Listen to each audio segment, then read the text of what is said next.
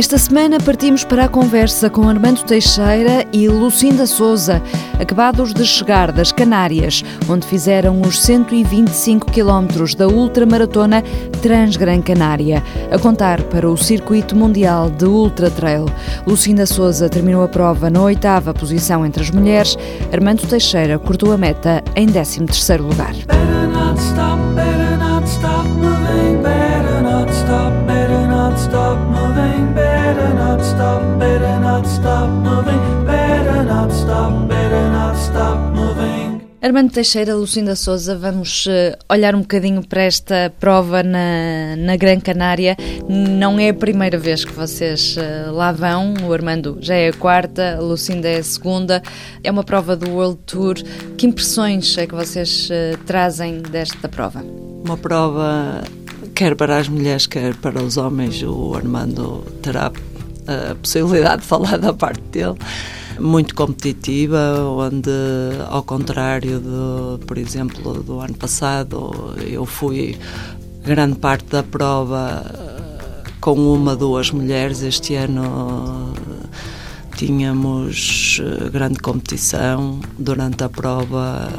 Nunca corri sozinha, ou seja, sempre acompanhada com mulheres. É uma das provas mais importantes do mundo e cada vez há mais mulheres nesta prova. Exato. Já se nota aqui em Portugal, lá fora, uh, que havia muito mais mulheres que aqui.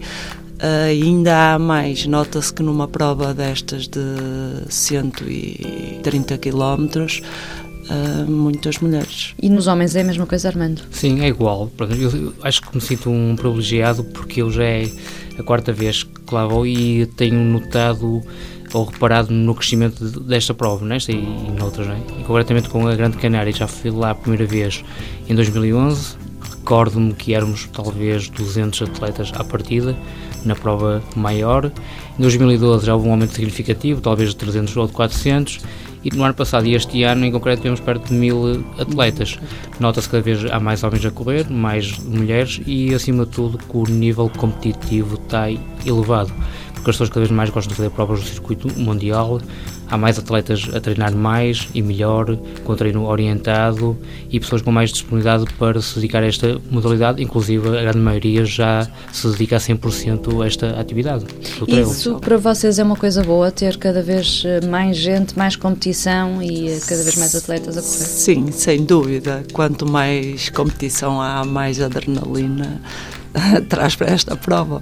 Sim, eu no meu caso gosto e dá-me gozo poder competir, andar nos limites com os melhores, não é? É preferível se calhar ficar numa prova mundial em 30 ou 40 do que se calhar ficar numa, numa prova nos primeiros 10 aqui ao lado de casa. Sendo que tu ficaste em 13 terceiro lugar e a Lucinda em oitavo nesta prova.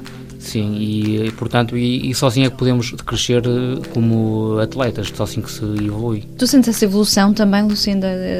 A sim, tua experiência sim, é semelhante? Sim, sem dúvida, sem dúvida.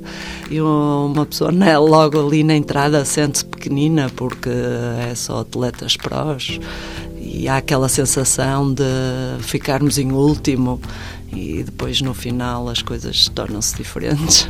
Vocês como é que foram gerindo uh, esta prova, uh, tecnicamente e, uh, e, a nível de esforço, gestão de esforço, como é que se faz uma gestão numa prova destas? Pronto, eu pela experiência que trazia já das edições anteriores, posso dizer que levava alguma vantagem, mas às vezes também joga ao contrário, porque saber aquilo que nos espera muitas das vezes traz outras dificuldades acrescidas.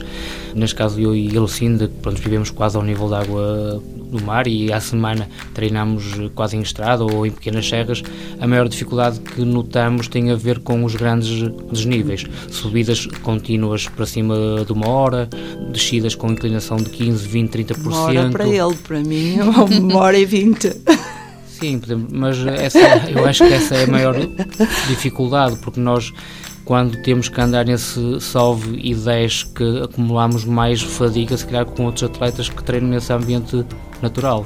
Isso é a mesma coisa que pôr um atleta de estrada a treinar em, em montanha, quase certeza que quando chegar à estrada vai ter dificuldades. Aqui também se passa o contrário. Sabes que, à semelhança do ano passado, eu uh, quebrei exatamente no mesmo sítio, ou seja, eu já levava na cabeça que aquela parte do percurso, o ano passado não gostei e este ano voltei a não gostar Isso e é quebrei. É em que parte do percurso?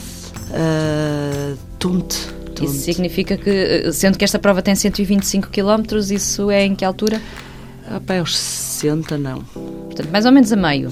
Sim, a meio da é, prova. É mais ou menos a meio. E quebraste porquê? Uh, acho que foi psicologicamente. É, esta gestão é feita essencialmente de, de, cabeça, não é?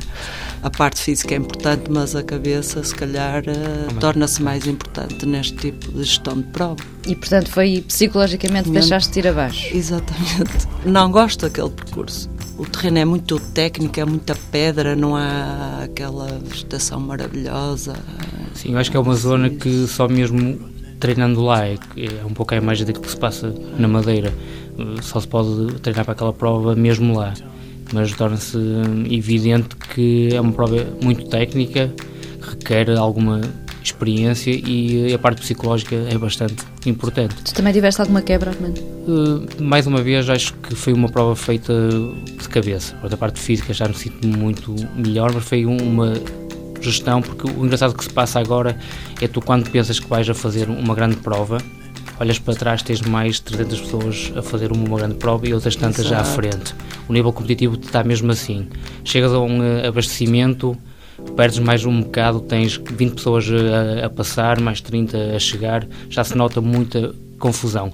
Agora, eu, a maior quebra que eu tive foi na parte final, acho que me acomodei um, um bocadinho, mas também aí entrou a, a camaradagem porque para mim foi um, orgulho poder eh, estar ao lado do vencedor do World Tour do ano passado, que é o Antoine Guilhão, e poder uh, também fazer a parte final com o Sebastião Chenot, que já ganhou aquela prova duas vezes, já ficou em segundo no TMP, e poder partilhar com eles aqueles bocados do, dos trilhos também ajuda a superar eh, as dificuldades. E quando estamos a falar destes grandes nomes do treino mundial, como é que vocês funcionam entre vocês? Ajudam-se uns aos outros? Eles ajudaram-te, incentivaram-te? Ou é cada um por si a gerir a sua prova? Sim, isto é, é como em tudo, como em qualquer eh, atividade, em qualquer desporto, não é? Mas ainda se consegue encontrar pessoas eh, com o espírito de trail.